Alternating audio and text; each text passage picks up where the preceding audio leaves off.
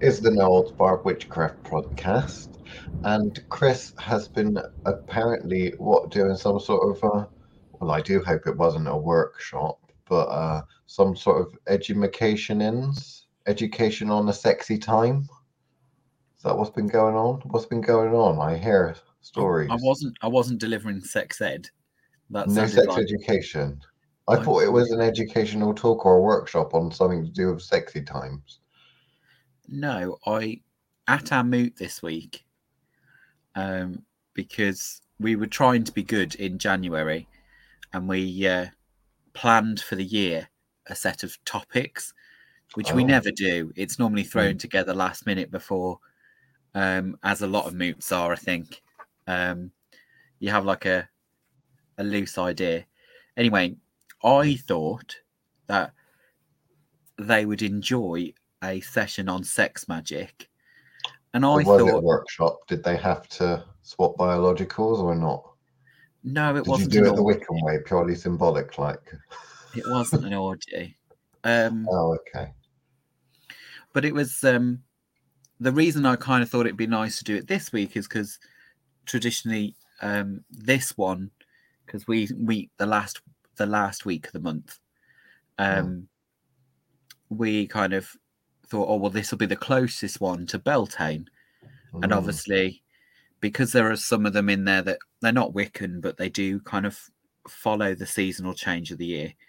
Well beltane is obviously one of the only ones i will tolerate um because i'm i'm not a huge fan of the wheel of the year. I think it's a you know really shit approach because it actually doesn't really reflect modern day yeah. or even ancient world day yeah in this in the same way that it uh, tries to emulate so i just i find it really frustrating but the only ones i will make any effort for are beltane and and obviously our other favorite one which is um october Samhain, which they generally um, just call Samhain. So like or Sam so, yeah. if it's supernatural. fucking morons. um, so yeah, so I I kind of thought you know fire festival, sex magic, the two kind of go hand in hand, don't they? Mm. Well, one should think that it would be fiery. You know, at least so, on the evening, maybe not the following day when you've got the itch. Rude. you don't want that sort of fire. A fiery itch from the night before. So yeah, so I thought I thought it might be nice. Um, and obviously Beltane is also a kind of fertility um, kind of ritual. So that kind of made sense that, you know, uh, Maeve and all that, um, Mary of the Oak King and all that kind of crap. Um, you kind of got that nice thing of, well, okay, let's rebrand it Sex Magic. Let's go.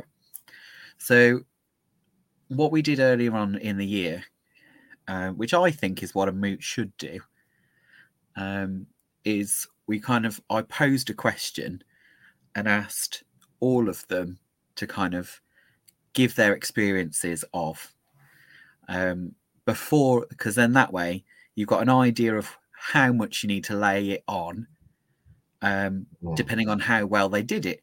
And I'd written a little list before I went in of like topic points that I was, get you know, interested, thought might would work. Um, and actually, they hit about half the list. I was quite impressed, actually. Um, bearing in mind, most of them hadn't really done any sex magic of any kind. Mm. So it was nice to know that they at least had in their consciousness thought about it. So I'll pose the question to you, Liam, because um, this is how I kind of asked them. So I kind of went in my line of work. um, I get lots of people conflate love and sex as being the same thing, um, or at least too close to one another. I said, so if I was to ask you, what is your understanding of love and sex magic, and how different are the two? Well, love's the word that's descript, uh, descriptive language of some sort of an emotion. Yeah. And then the other one, there's involved in some form of penetration, Oh, okay. basically. Okay. So yeah, so I kind of asked them then to kind of expand and kind of talk about any things that they would think of in terms of what they considered sex magic to be. Hmm. Uh, and we had the kind of typical ones. Um, they obviously had some thoughts about biologicals, um, Mm. kind of sex magic as in kind of attraction magic. Mm. Uh, even had one talk about the idea of kind of self love um, and kind of you know love magic could potentially be um, you know the magic that's given in protection of loved ones um, that sort of thing of kind of like that unintentional love magic What is very, this? A family circle jerk or something? very, very harry very harry potter um, right. self-sacrifice and all that kind of shit Come on, Harry, rub the wand. Expelliarmus. wow oh, you know, we were all thinking that. trust you to be standard Oh. So Um, did the talk go well? Yeah, it was good. And obviously we got so what I liked most was we got so distracted by each other talking about each other's experiences. Mm. Um and, and one of them talked about kind of like accidental kind of sex magic. Oh, as in- premature sex magic. no, not premature sex Oh, like as in um when something that should have was mundane became Mm. magical on the Oh. basis that multiple people there were practitioners so that Oh, kind of right. like um um he particularly was talking about when once upon a time he was part of a thruple um and they'd gone out and about Mm. um that sort of thing is occurring and then kind of like you know as quite frequently happens which i don't think he realized this is quite free you know is quite normal is um animals got closer so you know Mm. kind of waking up to uh you know a deer nibbling at your nether regions is pretty standard for when you go and have um you know sex magic in in the woods um, because the animals f- feel that energy of um, that kind of mating call kind of Mm. Way of approach. So it was quite interesting to kind of go, well, actually, that's not the first time I've heard someone talk about that. Um, that's quite common, or at least my understanding of that is quite common. Um, you know, all the animals arriving at the orgy afterwards, kind of thing. Mm. Um, thankfully, not during, um, but Mm. kind of afterwards, because that kind of energy raises a certain kind of vibrant frequency around the space and kind of attracts those kind of things. Um, but yeah, it was it was really it was really nice to kind of hear their experiences and actually, like I said, even though they'd not done a lot of intentional sex magic, um, it was interesting to hear what their what their ponderings were. Um, Oh, okay. So, what were some of the more, more bizarre, unusual ones then that you remember? or is it were- just generic spell casting or consumption or something? yeah, they were all quite they were all quite generic. And then Mm. people had kind of brought up other subjects that they didn't really know a lot about. So the natural one is obviously like what this podcast is named after. The um, you know, there was mention of the Great Rite. Someone had Mm. got a copy of the Farrars with them. Um, and they were kind of, you know, flicking to the pages at the back around the kind of Great Rite um, and kind of describing the expression, the difference of it expression between kind of the symbolic, you know, him putting his athame into her chalice, that sort of thing, Mm. versus the actual act. Um, Mm. And we had a bit of a chat about covens and particularly the Alexandrian ones um, and that kind of actual performance of the Great Rite. Mm. Um, so, what they were quite surprised to hear, because obviously that's their understanding of the Great Rite, um, and they don't know a massive amount about its classical leaning. Mm. So obviously for them, it was kind of like, oh yeah, it's just about um, the coming together of masculine and feminine. Mm. Um, the kind of a very kind of Wiccan answer, but Yeah. not realizing it was a Wiccan answer. That's Um, because a lot of these Wiccans don't realise they're Wiccans because all they are exposed to witchcraft wise is Wicca. So they just think that that is witchcraft, but Yeah.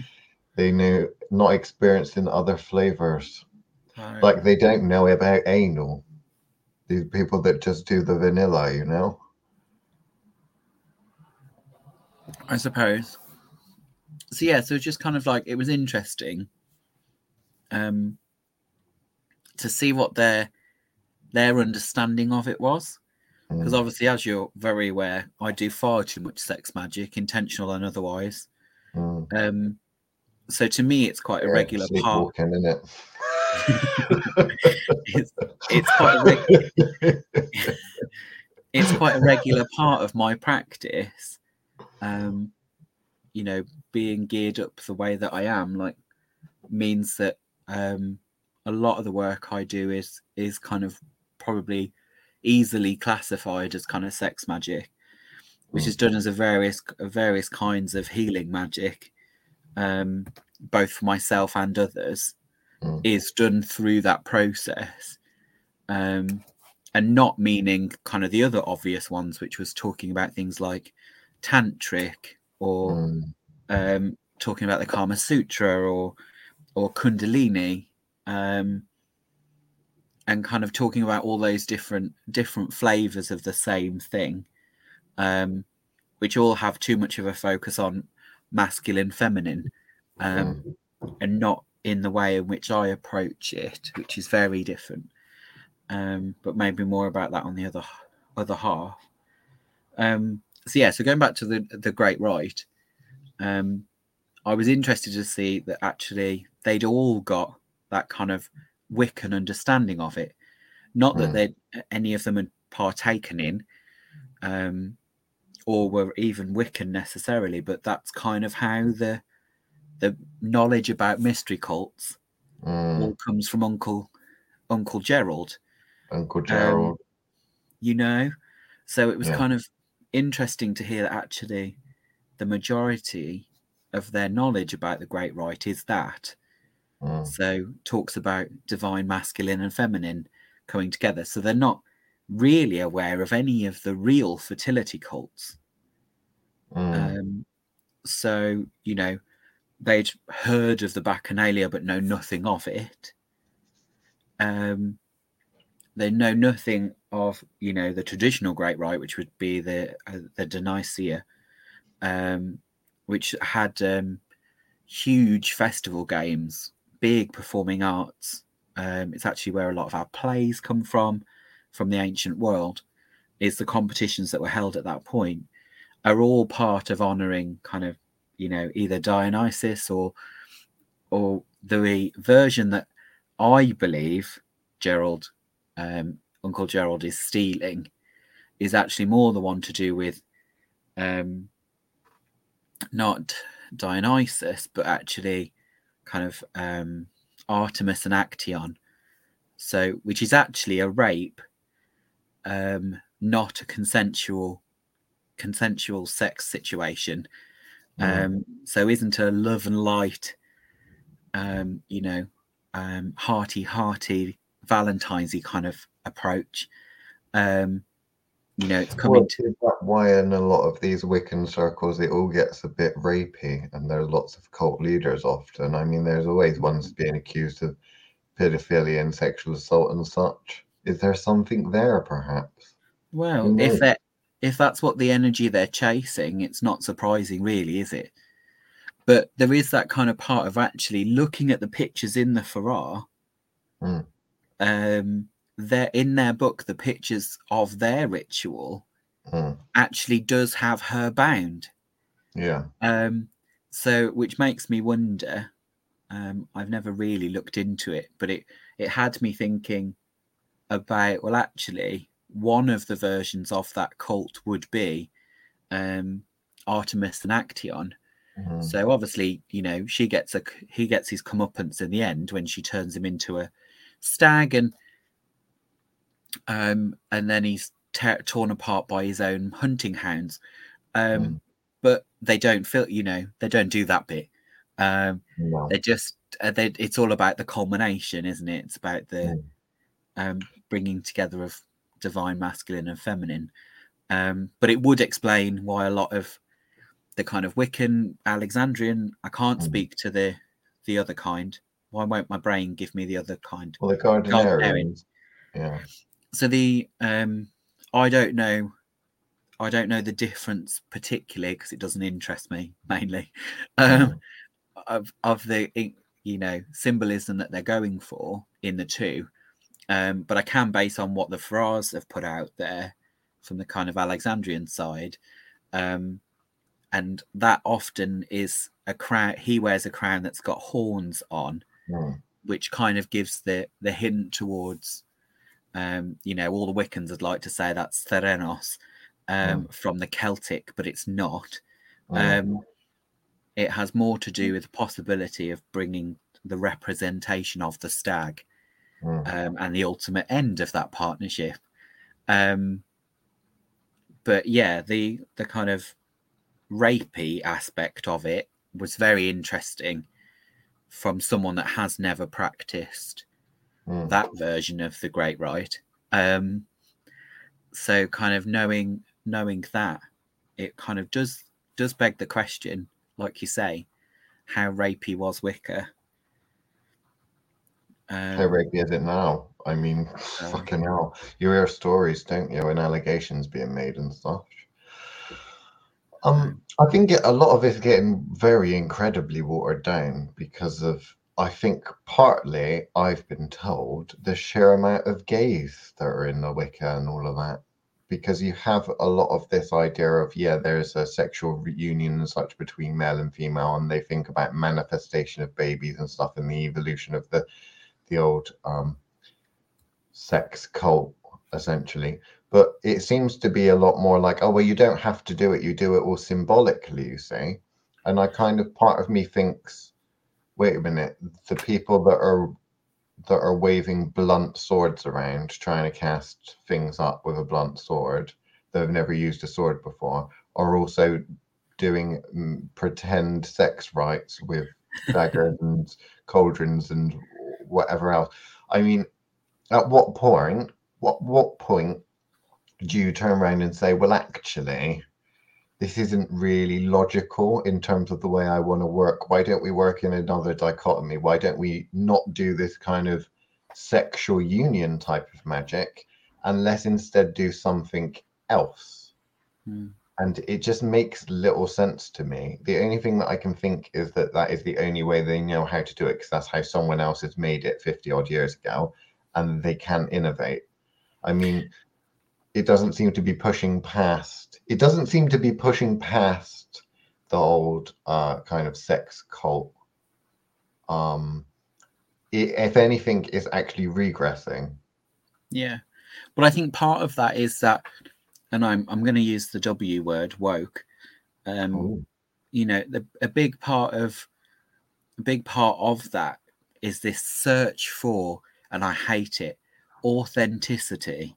Mm, Um, and they seem to think that the best way to be authentic is to copy a way that somebody else did, rather than actually finding their own authentic way of producing the the energy or the the configuration required. Well, a Um, lot of the time they're not educated and aren't taught about magic. They're just used in a lot of these cults. They have their, particularly with the Wiccans and a lot of the neo pagans in general, they have initiatory grades, don't they? So they have first degree, second degree, third degree, whatever else. And they're not taught, they really aren't taught. Like the whole point of you attending a ritual is just to raise energy and connect in their little, you know, plug yourself into their little network. And it's kind of like, well, that is very that's very untraditional. like I, I know we often talk about the fact that actually it's it's about you know keeping them all dumb um to make them keep them useful but Mm. also i think part of it breeds particularly for the in, insta witches um, this stagnation of power because Mm. they only really experience magic when in a group um, Mm, and yeah. spend the and spend the time between that being kind of dormant Mm. um, waiting Yeah, for the next group ritual They're all Um, they're all group. Uh, basically, all of the information that they get is evolved from a fertility cult that was group orientated, and yet the majority of practitioners call themselves solitary. yeah Just think about that for a second. Think about that for a second. So But- particularly when you're talking about something like the great rite Mm. which is about the coming together of mixing energies um, in order to produce something new. Um, Mm. It's kind of interesting in that process of kind of going, actually, what does that mean for you? Because actually, you should both be arriving with your own power. Mm. It shouldn't only become something when there's multiple of you. Mm. You should be, you know, um, for lack of a better phrase, uh, looking after and tending to your own instruments in the meantime Mm. um until like you know it's almost like um which was on my list and they hadn't considered um this enforced con- concept of celibacy yeah. um so obviously i was then talking about uh botanicals as a power source and went on to talk about nos um you know the um the goetics um, and thinking about well actually a lot of contracts with demons and and other forms like that include the kind of um, payment in bodily fluids now Mm. depending whether or not that's a blood rite or you know i know plenty of people that have gone down the the semen variety yeah. um, in order to have that lasting contract and the. You know and knowing the the leftover of that Mm. um, the bit the bit that I found particularly interesting is um, they'd not considered about the um, kind of weak point, and maybe we'll pick this up again on the other side. But the the the vulnerability that comes at that point. Mm. So at point of orgasm or you know point of union, there is a weakness that is being observed at that point, a vulnerability that is there to be a um, you know taken advantage of, Mm. which you know is my particular kind of variety of um, sex magic. Is that is a point at which when I teach others about poppet work and Mm. taking advantage of those moments of where someone's back is turned, not literally, Liam, um, but you know there is Well, it could that be. You don't know. of You don't know the position, do you? you know but that that vulnerability that's there that that person at orgasm is open Mm. um, and not necessarily aware of which of their bodies they're in um, and therefore you know reaching in and taking a piece and and walking away um, is a big opportunity there um, it's also an opportunity for mixing on a level that is not often available to the um, uninitiated, as it were.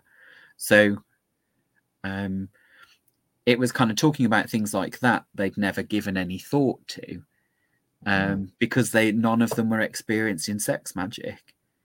So if you're not observing with your other eyes at those points, because you are separating that act from and putting it quite clearly in the mundane box Mm. and not considering the massive potential of um, magical uses of that energy that is Mm. available at that time or the kind of um, for lack of a better word sacred space that's kind of being created in a sexual union um, that kind of blissful moments for a lot of people. Um, all of that is a you know mistaken opportunity.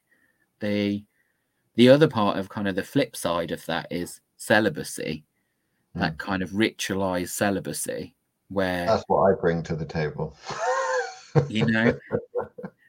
Which is which is what I talk to uh, talk to them about because they again they'd not given any thought of that. The idea Mm. of giving up an orgasm as payment Mm. had never crossed their mind, like, um, or you know, sex with other kinds of spirits.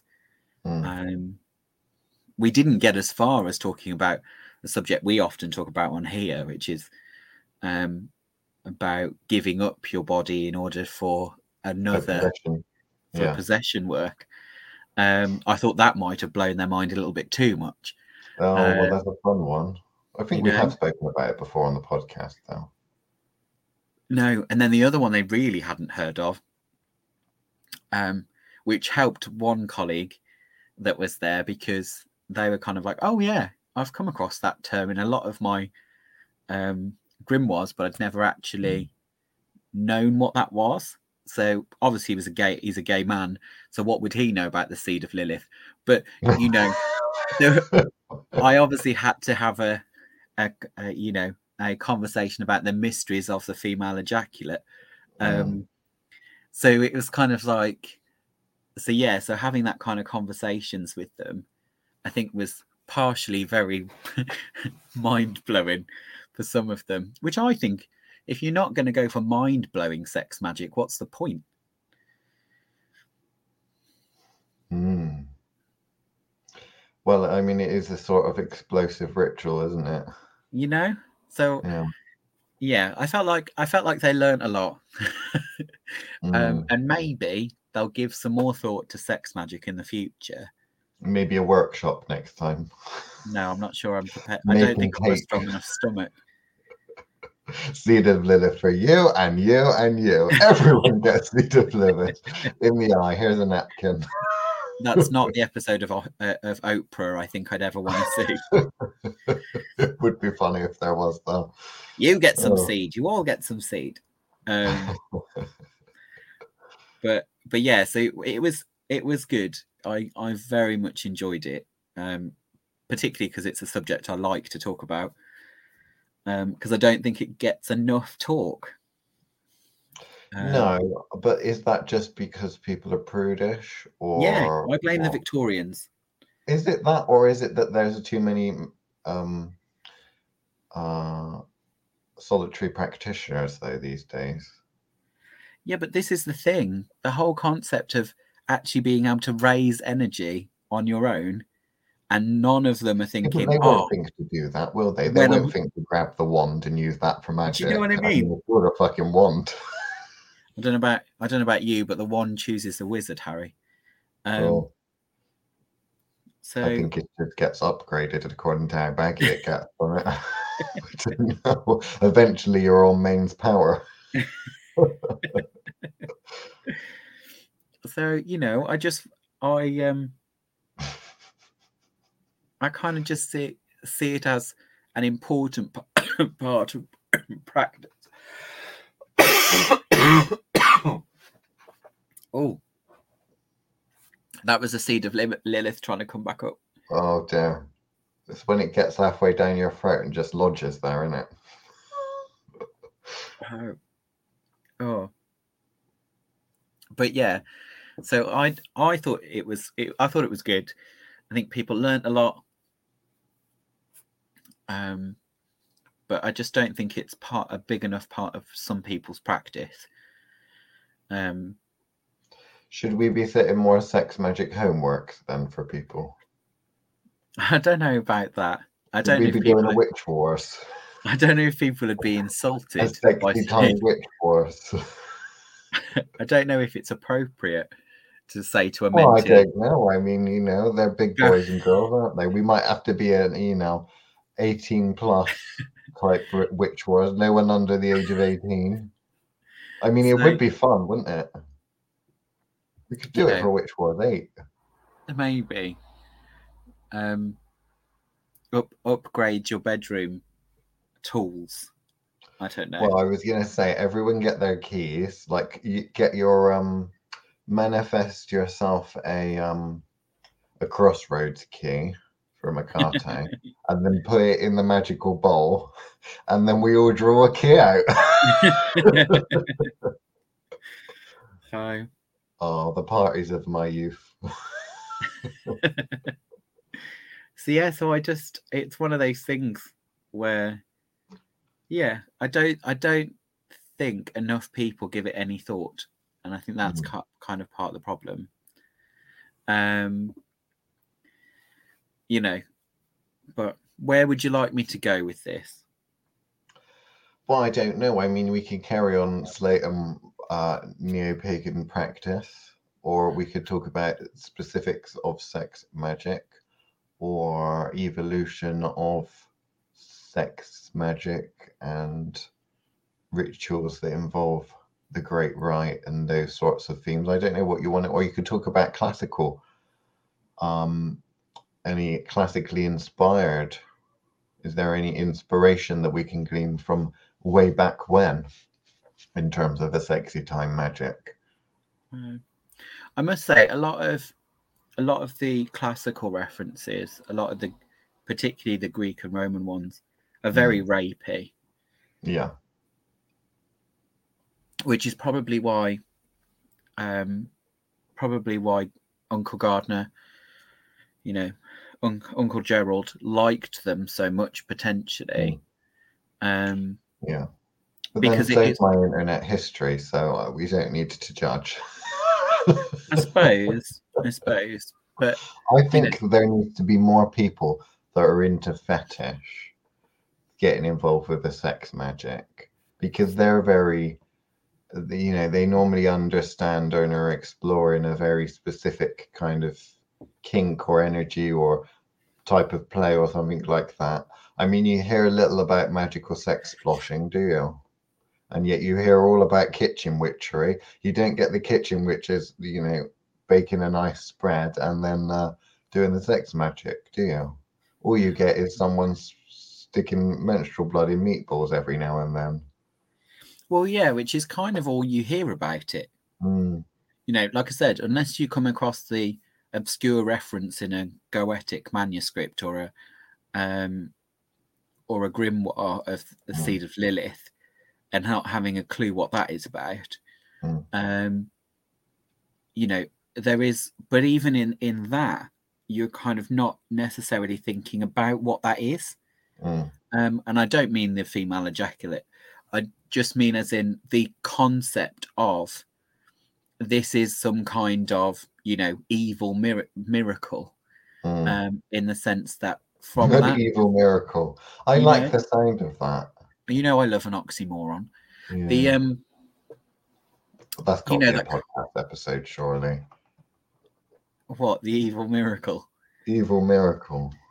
Um so just you know there is that kind of part of thinking you know like lesbians not being a thing for a really long time because men couldn't get their heads around the concept that two women could have sex like there is that kind of ancient version of that is the female ejaculate of kind of Mm. like so few men will have ever experienced it that it must be a myth um Mm.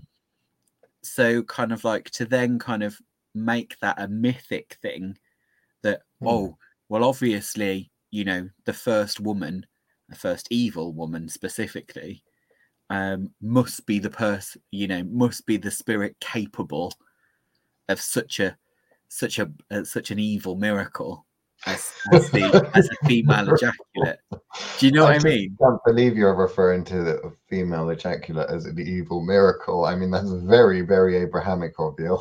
well i know but this i'm like i say i'm applying that specific lens Mm, because that's the that's at which the point that you observe it. Um it's not something that's mentioned in other other places um but they seem to think that's like trying to find hen's teeth um or unicorn poo. Like do you know what i mean? Like it's it's on that list of things that practitioners of a certain age must Yeah. think it's not possible. Mm, um therefore it's something like like turtle blood. Yeah. Uh, it's a it's a rare magical a magical item due Mm. to its rarity. Mm, Um, and the reason it's rare of turtle blood anyway was because they'd eaten all the turtles once they'd realised where they were because they were too tasty. Wasn't that Mm. was that Darwin or Columbus or one of those that almost completely decimated turtles as a whole because they tasted too good. Mainly because they're the first fast food. It comes in its own dish. Um, Comes in own dish. um, you just you know can crack it, the dish afterwards as well. It's you cook good. it, crack it, crack it open, and it, you know Mm. all you need is an, an eating implement. Implement. like those um gooey cheesecakes you can buy. It comes with a little glass dish. You know that's quality when a disposable dish that you get from like a cheesecake or something from a shop is actually made of glass, it's not some plastic shit. They make for wonderful candles. No. Oh, I, I I use them as ramekins. I like them very Mm. much. Right. Well, if there are any ladies listening that are planning on having a um an evil miracle this evening, then feel free to let us know how it went. This time, can you not send pictures though? It's enough to put you off, really, honestly. Yeah, Liam doesn't have that strong a stomach. No, I don't. Um, so yeah, so that that to me was a big one, um, and particularly the kind of usage in contract making. Mm. Um, I think is a fascinating subject, but whether or not other people would, I don't know. Um, you ask kind of questions, particularly those that like the the concept of karma and this from a kind of causal um cause and effect kind of you've been a naughty boy so you're going to come back as a cockroach this time Mm.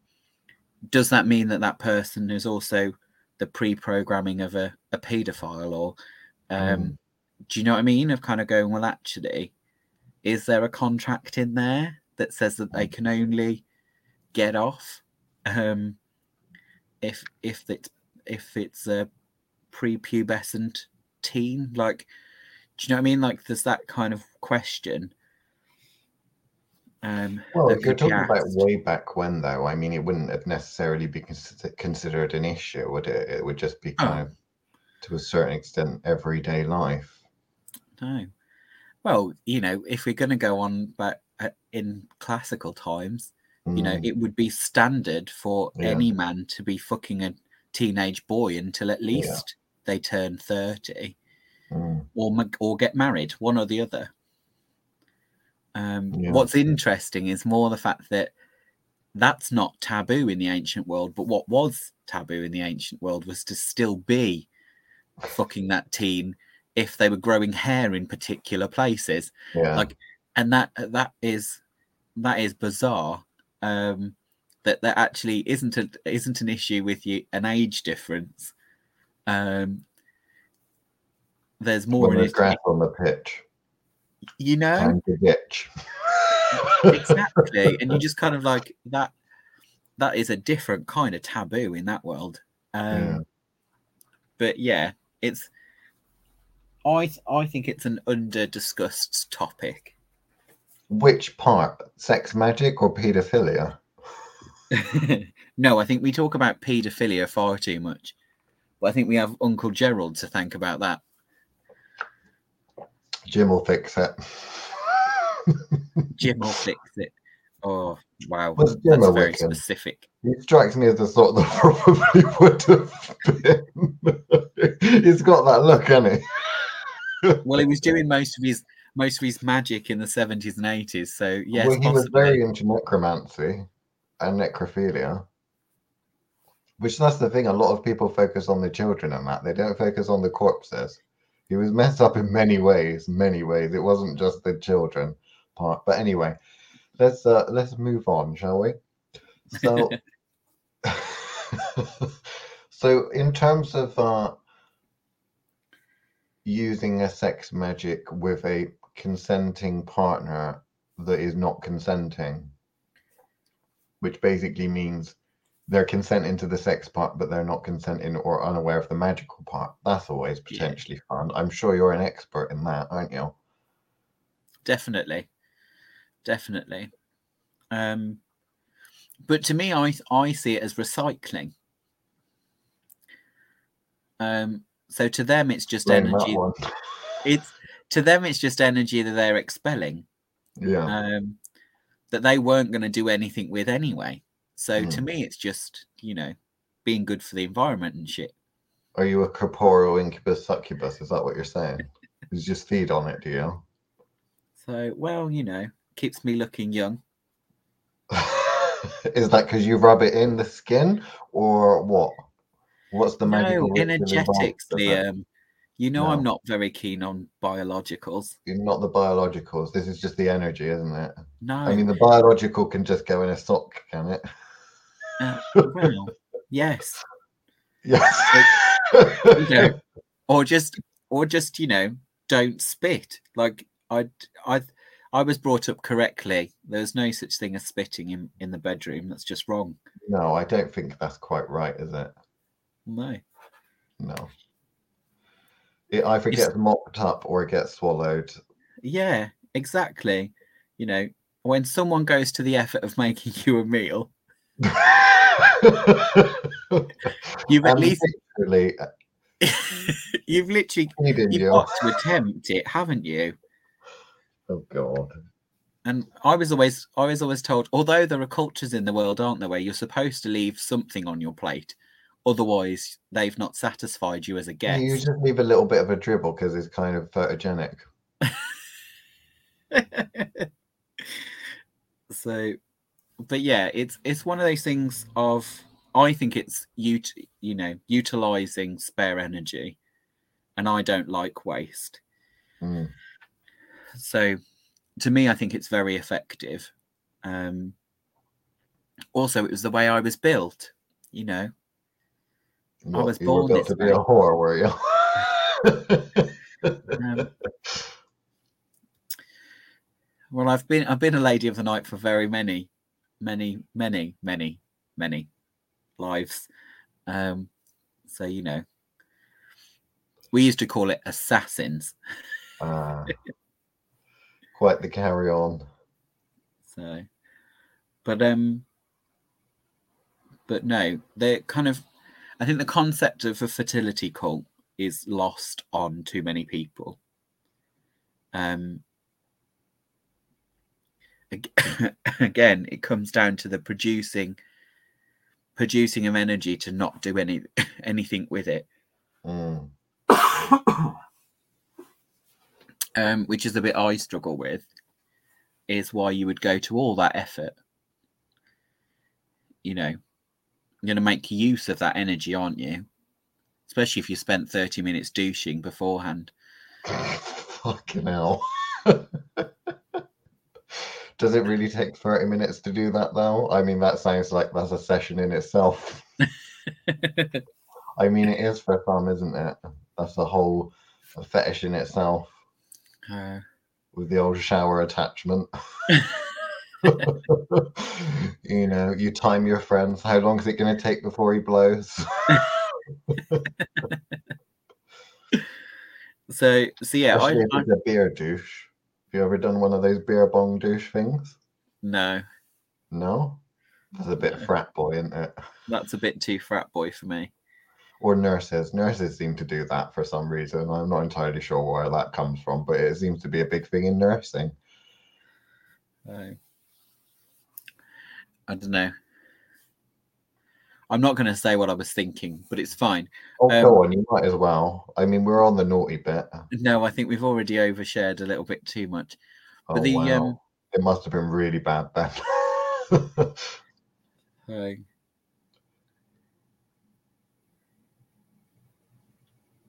but no, so, slavery. Okay.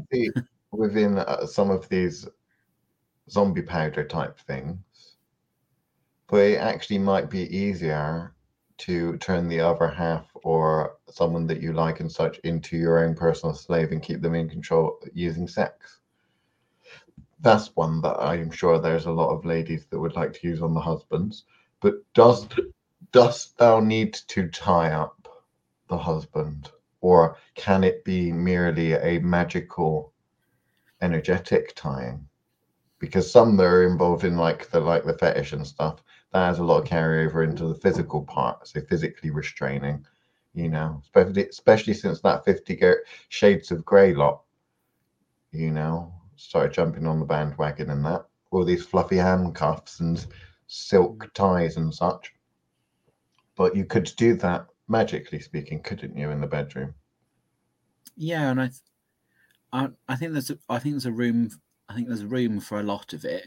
Mm. Um, I think energetically, um, I think a lot of witches miss out, particularly of the lady kind, um, Mm. particularly because most of them should be well versed in the fact that straight men will generally do anything for the puss. Um, so it seems to be fairly slave inducing anyway. Um, So, you know, I think energetically, if someone was a, you know, someone took the time and energy, there is a lot of scope there. Um, I know I've had mentees and and clients very interested in those. Uh, you know, he can only come it if it's with me kind of Mm. spells, um, Right, yeah. and kind of put I- I themselves normally in. see more of those for revenge, though, rather than in a healthy relationship. Oh yeah, but if if you're at the point where someone is um, getting to the point where they're obsessive about jealousy, Mm. um, then you know that that stage often comes long before the the Mm. the revenge. Um, so, but then you could argue that that's where self love is so important. Mm. Um, you know, obviously there's a balance to be made. Um, lots of people get fall into the trap of well, no one makes me come as well as I do, so what do I need them for? Um, kind of angle. If if it gets too much, you know, too good at the self love. So, what of manifestations when there's something wrong then? Because obviously, all of the sexual parts are still a part of the body, and there's also a lot of energy going on. But there can be things that can be displayed during sex ritual, sex magic, sexual organs, and all that kind of thing, which are symptoms of uh, potentially magical attack or potentially something that's going on wrong, that kind of thing. I mean, when you look at a lot of the magical potions and such. There, there's a lot of aphrodisiacs in there. Um, there's a lot of people like we've had. I know I've had people that have approached me with regards to issues in the bedroom and such like that, where there's some sort of magical target. So it's not necessarily always direct. So we talked about, you know, he only comes for me type thing. It could be other things that are just like a manifestation that's affecting that area of the person. Libido is a big one. Um, there was a certain someone that had a tattoo. They made some uh, runic tattoos, had it all put on them. All of a sudden, it was apparently to do with love. Had them ran the wrong way when it was tattooed, and all of a sudden, everything don't work no more. Fascinating. It was an interesting case that one. I like that because it's so symbolic of the complete ineptitude of fucking idiots. But there we go. So yeah, so any stories or anything like that, or things that people should watch out for? Obviously, Yeah. there's the magical STD, magical crabs episode that I did, so definitely check that out on the uh, No Holds Barred Occult Ramblings. But No, I don't- you? Um, I'm probably not going to give necessarily examples, um, mainly because they're not coming to the top of my head. You shouldn't say um, people's names, Chris. Now they'll get very So- upset, especially in this department. I should imagine. So what's what I will say is quite in what his libido, which you pointed out, is one that people have a tendency to focus on because they don't see it.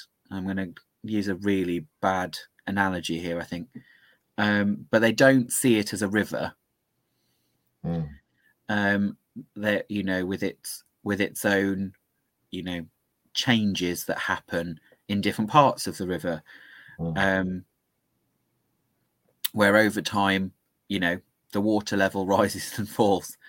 Um and that is part and parcel of human existence. Mm, um and that doesn't mean necessarily there obviously there are lots of things that mess with libido. Mental health is a big part of where someone's libido is Mm. um also the kind of rise and fall of different kinds of hormones um throughout throughout life and aging. Um, you know, so bearing that in mind, which I think lots of people put too much emphasis, and I think it's down to the fact that porn is too readily available. Um, that both partners, male or female, um, are fixated with this idea that it should always be available. And I think in re- uh, more recent years, as you're seeing a lot more, you know, granny porn and all sorts of things, I think it also potentially sells an idea that um, the female libido, particularly, um, is just as everlasting as the male one. Well, I think from my personal experience, when women get to around 50, they turn into right dirty bitches. Mm. Oh my my god, the amount of female clients that I have from PT and that they're absolutely filthy and they're always going on about trying to, you know, get off with this, that, the other, whether it's the husband or not the husband. But it's a very, very common theme, and they are often very upfront about it. They just stop caring past the age of 50 by the seams of it about whatever people think about them. Yeah. and they turn really, really dirty. And it's lovely to see if they're having fun and stuff like that. But it's like, honestly, it makes me blush. Hmm. Well, there's an, there's an incredible amount of, um, you know,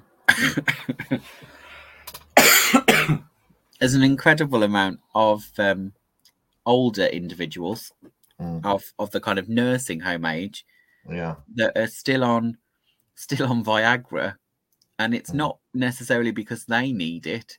Um, it's because they can't keep up mm. um, with with their female clients. Um, or I mean, clients is totally the wrong word. Why they did go... you fucking say client? I don't know. Been around with gigolos again, haven't you? Flashbacks. You and that old gigolos club, honestly. it's all, it's all, it's all this talk about um, sex magic. It's it's oh. giving me flashbacks of the olden days. Oh. Um, so the yeah, there's they don't see it as something that ebbs and flows. They see it as something that is continual. Mm. So a lot of people, particularly with their partners, will see that as a personal, um, kind of a personal attack or uh, an example of some kind of change in mood that is mm. often considered to them considered their fault mm. um, when their partner's libido ebbs and flows. So mm. when it's ebbing and they think they're to blame or that they're getting it somewhere else, I mm. think a lot of a lot of the angst around those changes um, is not as clear. And actually, if you were to look at it energetically, you would see that actually it's the flow that's changed. Mm. Um, you know, and it may be on an ebb instead of a flow. Mm. But they don't look energetically. Even those that are practitioners, they go straight to the insecurities of being part of a couple and assume they've either done something wrong, they don't love them anymore, um, all those kind of um, idiosyncrasies around that kind of fear um, that comes with being with someone for a really long time. Um, and forgetting that actually this is a natural process, it will come back round again, and that actually it's a delicate balance of libido and, and mental health and and um, hormones, and those change as we age. You know, they go up at times, they go down, they go for different things. You know, it's why men suddenly in their mid 40s decide to go out and get a race car. Um, it's it's not necessarily got anything to do with them needing or not getting enough sex. It's down to the fact they're after a different thrill, mm. And people's tastes change. So, kind of, all of those things are are part and parcel of that aging process or that um, enrichment process, I guess, um, as as people's tastes refine over time, and they're like, you know, particularly couples who talk about, oh well, when we first met, it was all like this, and it's not like that 30 years later. And you're kind of like, well, no, because you've you're both different. You've both changed, and you've both changed as a couple and as individuals Mm. because 30 years has gone by. And I, Mm. I think lots of people will judge where where they are from where they've started, Mm. not necessarily as to where they're going. Mm. Um, which is I think is very true of all sorts of um miss um diagnoses, shall we say. Mm. um, particularly when it comes from an energetic thing and something to do with kind of sex or love is always overread in the wrong direction because it's too personal for most people to separate Mm. from and to be impartial about it. Yeah, well, we started when you opened up talking about this to start off the podcast. You talked about the difference with sex and love and that. And obviously, there's the stereotypical jokes that making love is just a slower version of sex and fucking is a faster, more aggressive version of sex. But love's an emotion, isn't it? Sex doesn't necessarily have to be an emotion. Sex is an action, it's something that you do, whereas love's something that you feel. But during a sex, you also of, often also feel things. Mm. But is it different, the same things, or is it other things? It's mainly more stimulation physically, but then on top of that, if there's love involved with it as well. Interesting. So Well, I think it's a fascinating subject, and I think people shy away from it Mm. because it leads into and and feeds into those insecurities. mm, Um, and I think a lot of people don't share their experiences, largely because, like I said before, um, porn is so regularly available that there is a misunderstanding of what is normal. mm, um, because every kind of, um, you know, beautiful and sick representation is available. Um, and if they get far enough down a rabbit hole, I know a few, well, they do few say that, it, feel like they've completed Pornhub. yeah, like- it, they say that it really massively fucks up your dopamine levels and that, and that you end up looking for a weirder and weirder kind of thrill and stuff. um, which I think is true. I think there's a lot of you know research that's been done on that these days that gets linked back to porn and stuff. But it's interesting. I mean, it's not going to go away, is it? That's the thing. You're not going to get rid of porn. No, no, it's too, it's too um, effective a, um, I won't say sales item. I can't think of the word I want. Um, commodity. I was going to say, to a certain extent, it's an escape for a lot of people, isn't it? Yes, because like reading, it's the equivalent of where that's how we abs- that's how we consume um nowadays. So Mm. where someone might go and read a book, um, and in the olden days, a dirty magazine or a Mills and Boon, depending on who, what kind of variety and what you're after, um, used to be the way of doing that. At which point you were only at the mercy of your own imagination. Mm. Um, whereas now you've got that kind of third dimension of seeing all of these things played out, and particularly now that you've got like VR porn and all kinds of things, Mm. it now adds all those layers of why Mm. would people go for the real thing when it can't meet their fantasy? What do you think of the idea like that because of the existence of porn and stuff like that, there people don't like there is no major sexual tension between people these days. So where if you had back in the day there would be a lot of sexual tension because everyone was kind of wanting it or craving it to a certain extent and they wouldn't really get it. Whereas nowadays you could literally just go go home and bash one out. Um, or someone got caught in the gym the other day bashing one out in the disabled toilet, and that staff member now has to have been disciplined. It was hilarious. I told absolutely everyone not to use the specific disabled toilet. But anyway, um with that because you talk about like oh particularly like men and women and stuff like that these days they get told like oh the younger ones is really difficult to meet each other. I don't you know no means no. Am i allowed to you know spank someone on the bum? Am i allowed to do this? Am i allowed to do that? You're not allowed to do that. It's kind of like well how much does that affect? Because if everyone's kind of randy because they haven't got a huge amount of outlet then there's a constant amount of sexual tension that I think that you'd notice more when you do naturally connect with someone else. Whereas I maybe there that's kind of missing nowadays. So people that are interested in you, you might not notice that these days. Whereas maybe back in the day when every back in the day when everyone was on a bit more of a higher alert, you probably would. Um, I wonder if it's simpler than that. Which is in the olden days you'd be chasing you know you'd be chasing that experience um, right. and you your your experience would be completely um, dependent on what you'd actually managed to achieve mm.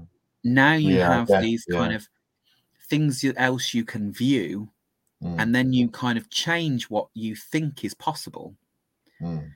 um, you know not to go on about it because we don't have time, but you know, you could you could expand this into the kind of incel culture that's going oh, on yeah. now, involuntary celibacy, this idea that um, you know, men aren't getting enough and women are withholding it from them when actually the reality of it is they don't have the skills that are necessary um, to woo anymore um, because they lack the emotional intelligence mm. of because they think it's as simple as um, ding dong, pizza delivery. Oh, I dropped the pizza on the floor. You'll have to go and nosh my knob.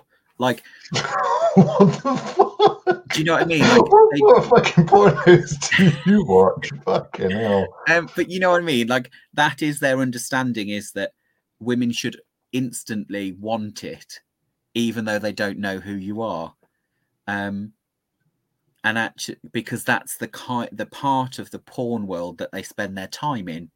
Mm. Um, whereas you know, there's going for us um, entre- uh, no, that's not the word I want. Connoisseurs. Entrepreneurs. Um, you were going to say entrepreneurs. I was the you know us connoisseurs of the porn world um, are probably more aware of the fact the way in which the porn world has had to change mm. to cater for different needs now and by that I mean you know the amount of uh, you know gay porn for straight women that now mm. exists yeah. because they want porn that is far more sensitive mm. um, than the and the porn that they're used to seeing or storyline um, and rich you know, emotion and connection exactly which actually means that if uh, if these incel kids um, need to want to know what women want that's the part of the porn world they need to be watching. The algorithm keeps them separate, though, Chris. The it algorithm. does. It keeps them deliberately separate. Right, and that's it for another edition of the No Hold Bar Witchcraft podcast. It may have not been the education you were expecting, but I'm hoping you learned something. or at the very least, it hit your buttons. Yeah. Bye.